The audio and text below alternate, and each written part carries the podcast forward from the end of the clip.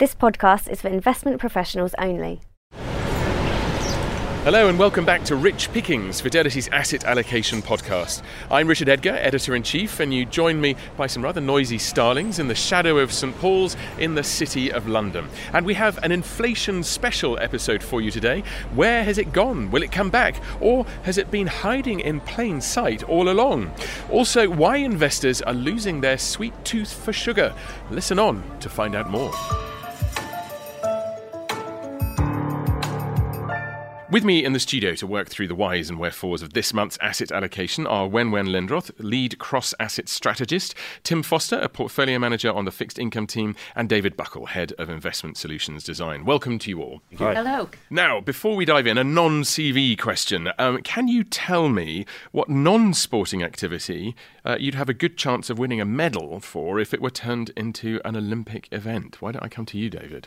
Uh, I went to art school when I left school. Did you? Yes, so it would probably be some kind of art competition or something like that. Speed that. watercolouring.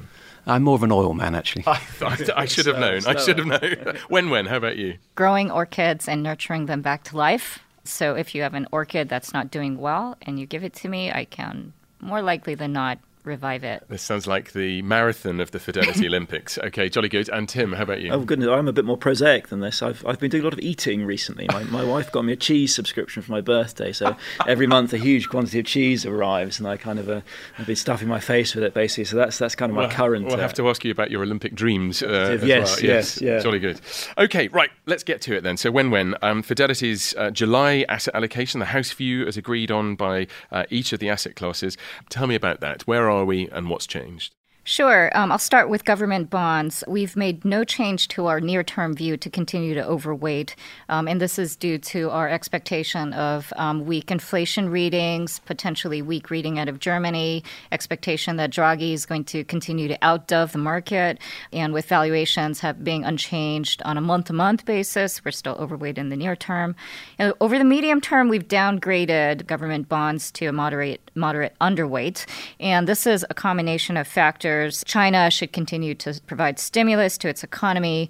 Um, the U.S. is not going to be quite as bad as people suspect in our analysis.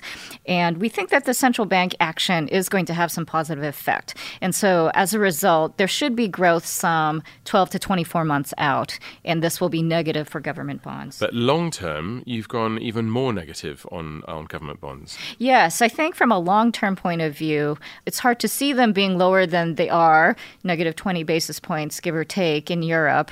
Um, and on a long term secular view, we think that US, Europe, gilts, etc., are going to revert to the mean. We don't know exactly when, but they are not sustainable at such a low historical level. We hope, David. Um, could, could they could they stay there forever?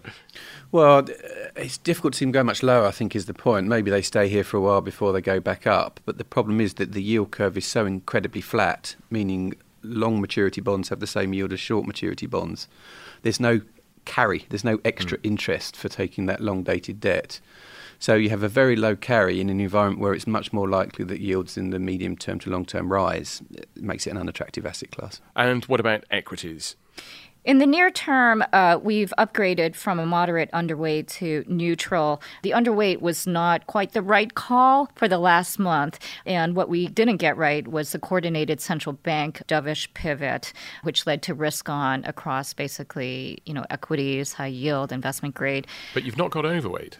No, um, with the S and P up twenty three percent um, this year, we feel that it's best to be cautious on valuation, and at the high level, we're neutral. But within equities and the different sub asset classes, there are some overweights.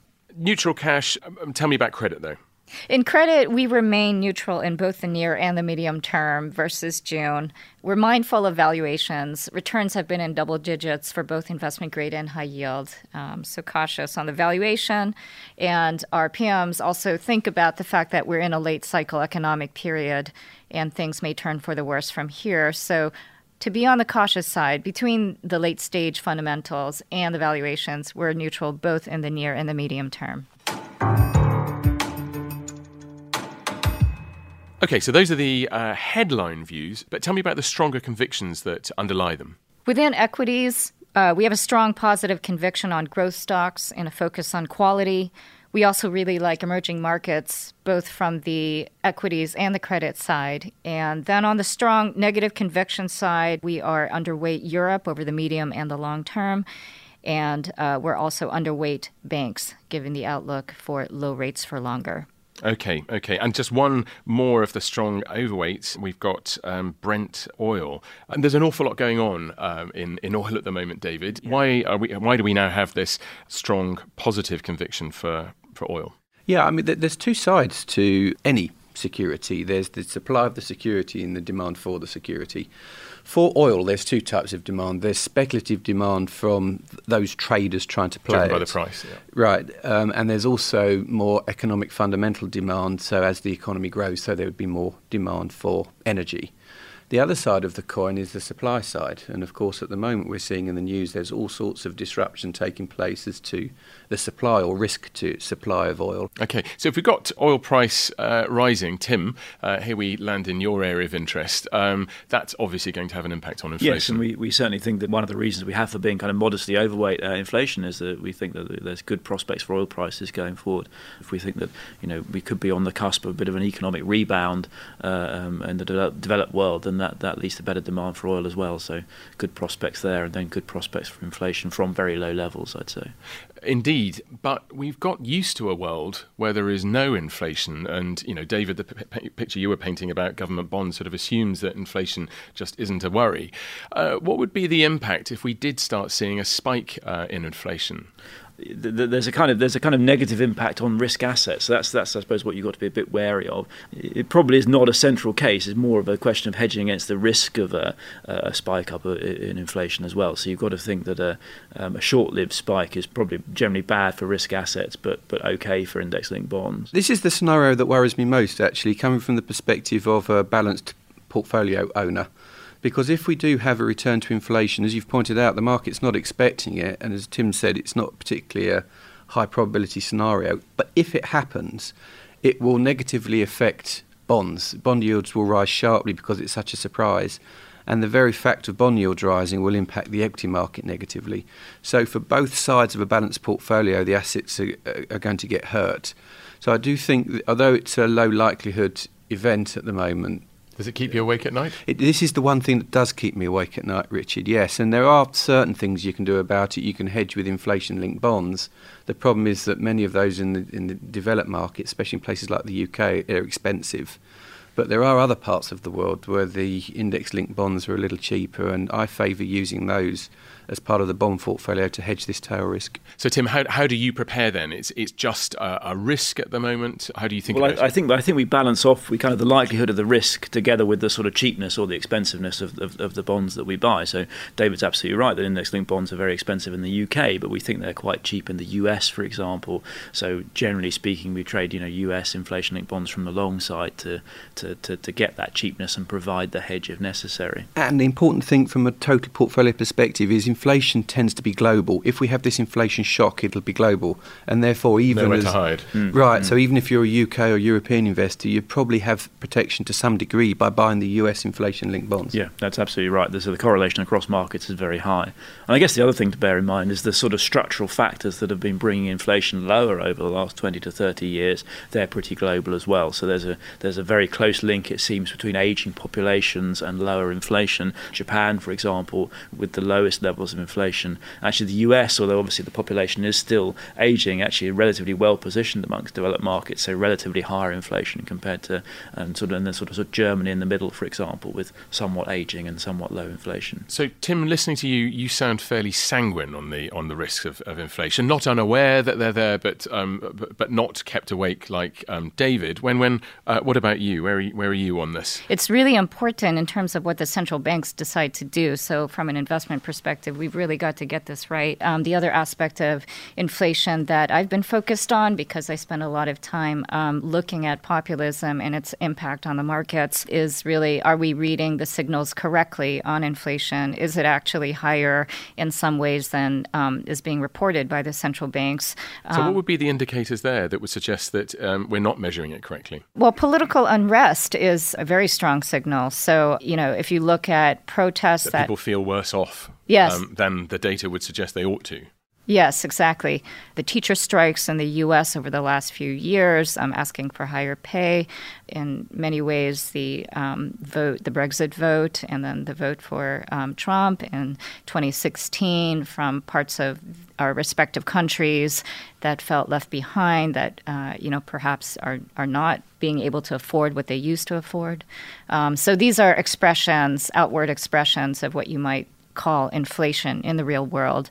And I would also refer back to um, the Arab Spring in Egypt, how bread prices had, had spiked, and that was a trigger as well for social unrest. Although that you'd probably pick up. That would uh, bread bread prices that would be picked up. Yes, in, it, it uh, absolutely would be, data. and I think there's no there's no doubt that it had a sort of five year period after the financial crisis where um, inflation was running ahead of, of wages. So people, you know, across the developed world certainly were experiencing negative real wage growth. And the odd thing is that's actually reversed in the last few years. So from sort of 2013, 2014, you know, we've seen wages pick up and inflation actually stay relatively contained. So I guess that's just the lag from the, you know, politics. I suppose is following uh, real wages with a five year lag or something like that. And- and David, you were talking earlier about negative uh, interest rates. Yes. How does that translate to consumers? What what Yeah. impact does that It's- have? The, the really important point here is the distinction between someone's affordability and the level of inflation. They're different things.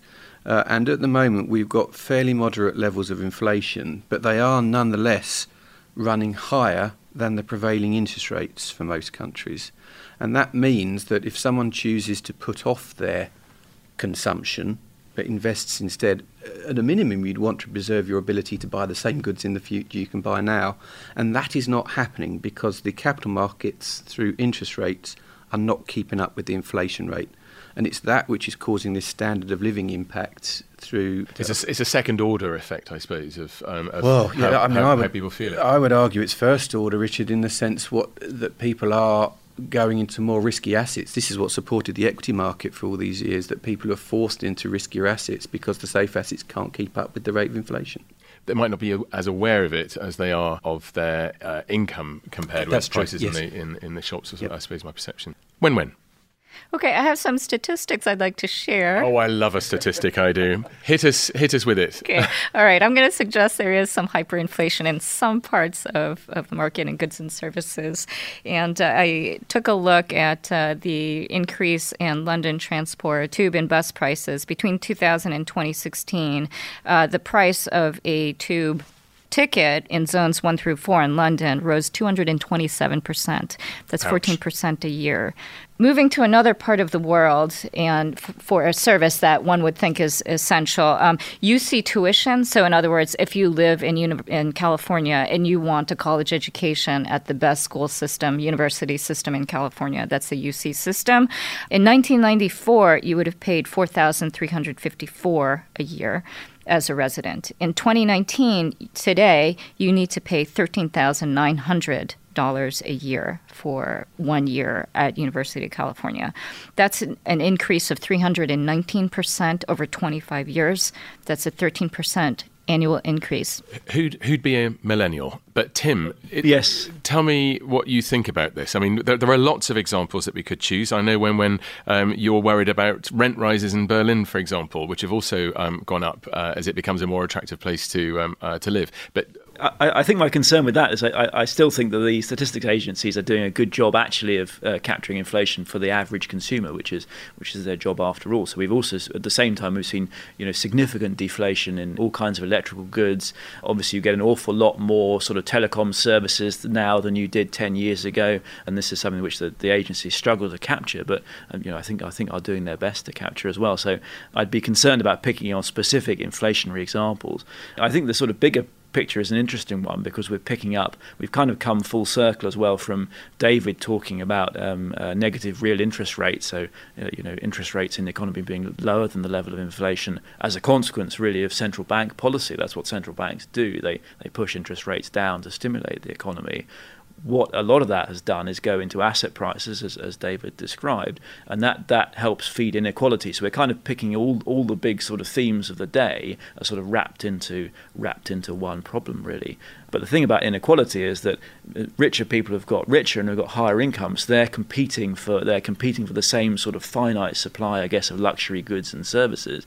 So what we definitely see is inflation for wealthier people is certainly running way above the high, you know the, the measured the measured sort of averages. Okay, but so far we've been talking about developed uh, market examples, so the ones that um, you were giving uh, Wen Wen on uh, UK and US. These are developed markets, but there is a different picture happening happening elsewhere in, in Eastern Europe, for example, Tim? Yeah, so I think actually, if you look at uh, Poland and Hungary, for example, which are uh, economies which have experienced you know, much lower rates of immigration actually recently, there's been a real increase, a real spike upwards actually in wage costs, and that maybe shows a maybe a bit of a roadmap for some developed market countries actually in, in, in the future. Well, maybe a, um, you know shows the way. I mean, we, have seen actually quite rapidly increasing UK wage inflation, for example, recently. So uh, just as inward migration slows, I think so. Maybe those Central Eastern European countries are sort of giving us a roadmap for um, what happens if you re- if you incre- allow wage costs to increase, and a political mirror as well. Coming back to Wen Wen's point, well, and that, and really as well, the sort of natural natural thing to happen as you get into late cycle. Actually, we, we've we've all seen the charts of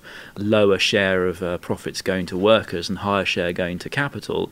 Uh, but naturally, I think as the cycle gets longer and you move into sort of late cycle environment, you see wages go up and, and workers getting a bit of bit more of the share of those benefits. I think this plays very well into the political reaction to the Washington Consensus, which was about free markets and free movement of people.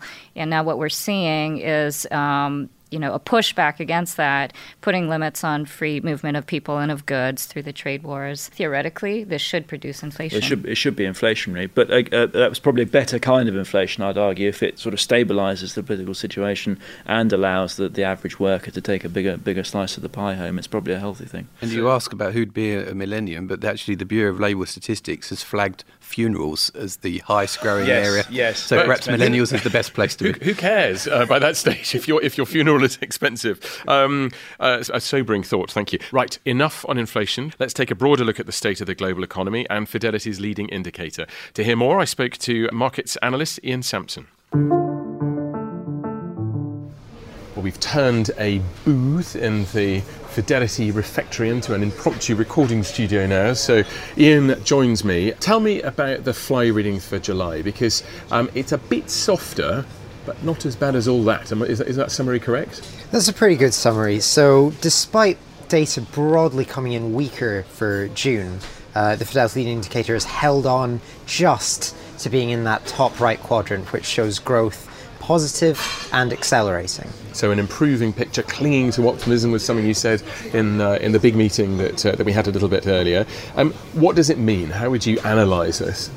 Well, undoubtedly, after the very weak patch of global growth in the, the last quarter of uh, 2018 and the first quarter of this year, we do seem to be heading for some acceleration. Now, in terms of the actual growth levels that we're heading to, the fidelity indicator is not yet that positive, uh, maybe just about trend. If anything, I think the the biggest source of optimism for me this month is that this really should have been the fly where you saw the biggest hit from the latest tariff escalation. So that kicked in kind of May June time, and still global data is holding up. But what's holding the overall fly figure back then? Because although it's in positive territory, if you look at the components, um, most of them aren't. There's only one that is. Take us, talk us through it. Sure. So the fly is divided into five subsectors. Only one of these actually shows particularly strong levels of growth, indeed above trend growth, and that's global trade, which, which is slightly which is odd. It's, given it you what you just said about tariffs. It is counterintuitive, but what we saw in global trade was a real bottom at the start of this year when you'd had lots of orders in ahead of the December deadline uh, for US China tariff escalation. Now, that deadline never actually came to pass. Uh, and so, what you saw is there had been a big build up in inventories of global goods uh, and then a huge collapse. Uh, in orders uh, around the start of this year, which has actually made a very low base from which uh, we are now ah. accelerating from. So it's the damn lies of statistics then that are, that are painting this. Sure, but I wouldn't uh, put too much emphasis on that. It's clear that across all all of the sectors, we are looking better than we did, say, February, March time. We've seen a broad based acceleration, and indeed, four of the five sectors are accelerating. Okay, okay, we've got that picture. Um, what about other things that you're looking at um, around the world? If you look at um, Purchasing Managers Index, for example, what are they telling you about um, trade wars and tariffs? So interestingly, the global PMIs outside the US have really sort of stabilized, not at good levels, indeed at quite discouraging levels, but they've stabilized since um, the first quarter, uh, whereas the US continues to slow with the ISM surveys, for instance, catching down to the rest of the world. And that's a theme that we see in the data throughout the fly. Okay, so as we go into, well, in certain parts of Europe and the States, it becomes the doldrums now as we go into the holiday season. What are the things that we should be looking at in the next couple of months? One thing that I'm watching very closely is Chinese credit data. Chinese stimulus tends to lead both upturns and downturns in the in the global cycle, and you've seen a few quite strong months of credit growth coming out of China, and that should, with a lag, feed through into stronger global growth. Of course, we'll be wanting to watch what the US Federal Reserve does, given that it sets global monetary conditions. Uh, these have already eased quite a lot, which should underpin growth, but let's watch for that. And finally, I think global trade data will be really key to watch. Everything from Korean exports, which give us a good read on the tech cycle, to US imports of goods from the rest of the world. Ian Sampson, a whistle stop tour of the data around the world. Thanks very much indeed. Thank you. David, uh, we heard mm. there, it's a mixed picture, but um, Ian doesn't sound depressed at all as he rattles through all this. But he did point out the US slowing, and yeah. you know, h- how are policymakers um, reacting to that? Yeah, I, I, think the important thing here is it's not a, it's not binary. You don't run at trend growth or you have a recession. It's possible to run at sub-trend growth, but not having a, a hard landing, so to speak. Um, so I, I, think the data is supportive of the view that Ian's just given, and uh, I, I, don't know if Ian takes comfort or not, but Fed Chair Powell is of a similar mindset. In the recent statement, he called out that the risks were more to the downside, but in the projections that the Federal Reserve lays out, they haven't changed their GDP projection at all. It's the same as it was six months ago. What the Fed's more concerned about is that this this low but not recessionary level of economic growth is being accompanied by lower than expected inflation. And it's that lower than expected inflation that the Federal Reserve is responding to at the moment with these expected rate cuts rather than growth itself. You were talking earlier about a, a balanced portfolio. How close are you to advocating a 100% equities uh, uh, portfolio?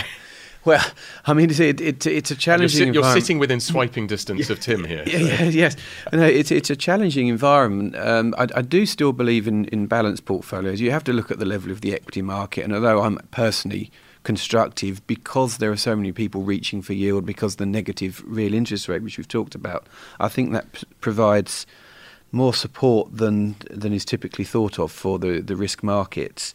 What what I'm concerned about is, and, and again, this taps into the points that Ian was making. The bond, the government bond market has got a yield curve which is indicative of some very bad slowdown in economic growth, and I don't see that. The Federal Reserve don't see that. Ian Sampson doesn't see that. It doesn't look like that's coming through, and so that feels overpriced for me. Now, the reason I wouldn't go all in equities, one, there's risk there, but two, there's also a corporate bond market. And where I would go is out of the government bond markets and into the corporate bond markets, not take so much duration risk, but take a bit more credit risk to create this balanced portfolio. Which fits with um, the house view that Wen Wen was talking about. Tim, how, how, are you positioned? Yeah, no, I'd certainly certainly agree with uh, David's point on the corporate bond market. And you don't forget as well, it's not just the Fed uh, signalling sort of precautionary easy, easing stance. Of course, the ECB, it seems um, uh, reasonably likely they'll do some additional uh, purchase program, particularly in the corporate bond, corporate bond purchase program. Uh, I mean, we've seen a pretty good rally in, in spreads of corporate bonds already this year, but um, I think that could go further as and when that um, that is announced. So yeah, definitely definitely definitely a good place to be. Well, that ECB action might be something to help David um, sleep better at night. Right, it's time now to play hot cakes and hot potatoes. What would you buy like a hot cake? And what's so grim that you drop it like a hot potato? Let me come to you first, Wen Wen. On my hotcakes, I'm going to pick large cap growth stocks. There's continued investor support for growth stocks as investors reach for yield. Um, also, the technical picture is positive with central bank purchases um, of equities and also share repurchases, which the large cap companies are better able to afford. I see large cap as being a good hedge against potentially weaker macro.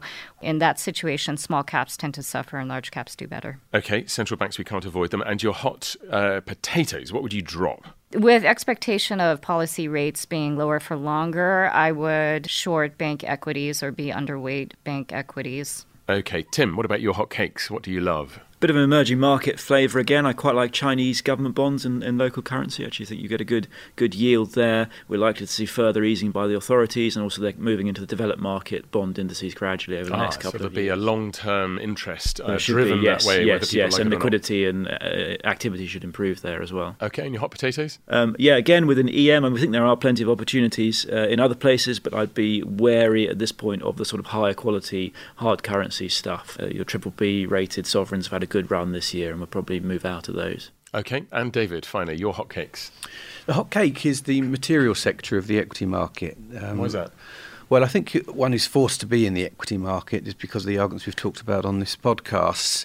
Um, but you can't avoid the fact that the equity market is at or near all time highs. So, how do you protect yourself? Well, I'm thinking that if we do have a downturn in the economy which pulls down earnings in the equity market, the likely next response of governments is to increase uh, fiscal spending, and, and they'll do that with big projects right. to infrastructure, right. that sort of thing. Correct. And Siemens, the materials sector, hasn't done as as well as others. Um, its valuation is quite attractive. Interesting. Too. And what about your hot potatoes? I've got two. Uh, the core one is to be short German government bonds negative yielding, very flat curve. Even if your government bonds, your German government bonds are doing well, that means much lower yields, even more negative, which means the rest of your portfolio must be getting hammered. Um, and the other alternative is you have some kind of taper tantrum as Christine Lagarde comes in and says, I'm ready to raise interest rates which is negative for the asset class. I, would struggle to see a positive. So you banned the bunds from your uh, portfolio. I would. I um, would. And uh, you got. You said you got two. I'm going yeah. to allow you exceptionally Thank a second. Well, yes. My more niche one really is um, to short sugar. And the reason I say that, I've spoken to a couple of investors recently who've asked me to consider the exclusion of sugar related companies as part of an expansion of an ESG sensitive portfolio. So the ethics of diet Correct. Yeah. okay. You've heard of low carbon. Now it's low carbohydrate. Um, a new uh, a new fund heading your way that uh, is a wonderful note to end on. Um, I'd like to uh, thank my guests, Wen Wen, Tim, David, and uh, in the refectory, Ian. I hope that's given you an insight into the thinking behind this month's asset allocation. If you'd like more detail, it's published in full on our website. And if you'd like to discuss anything we've covered, as always, just ask your Fidelity contact. Our producer was Seb Morton Clark. Thank you very much indeed for listening. Goodbye.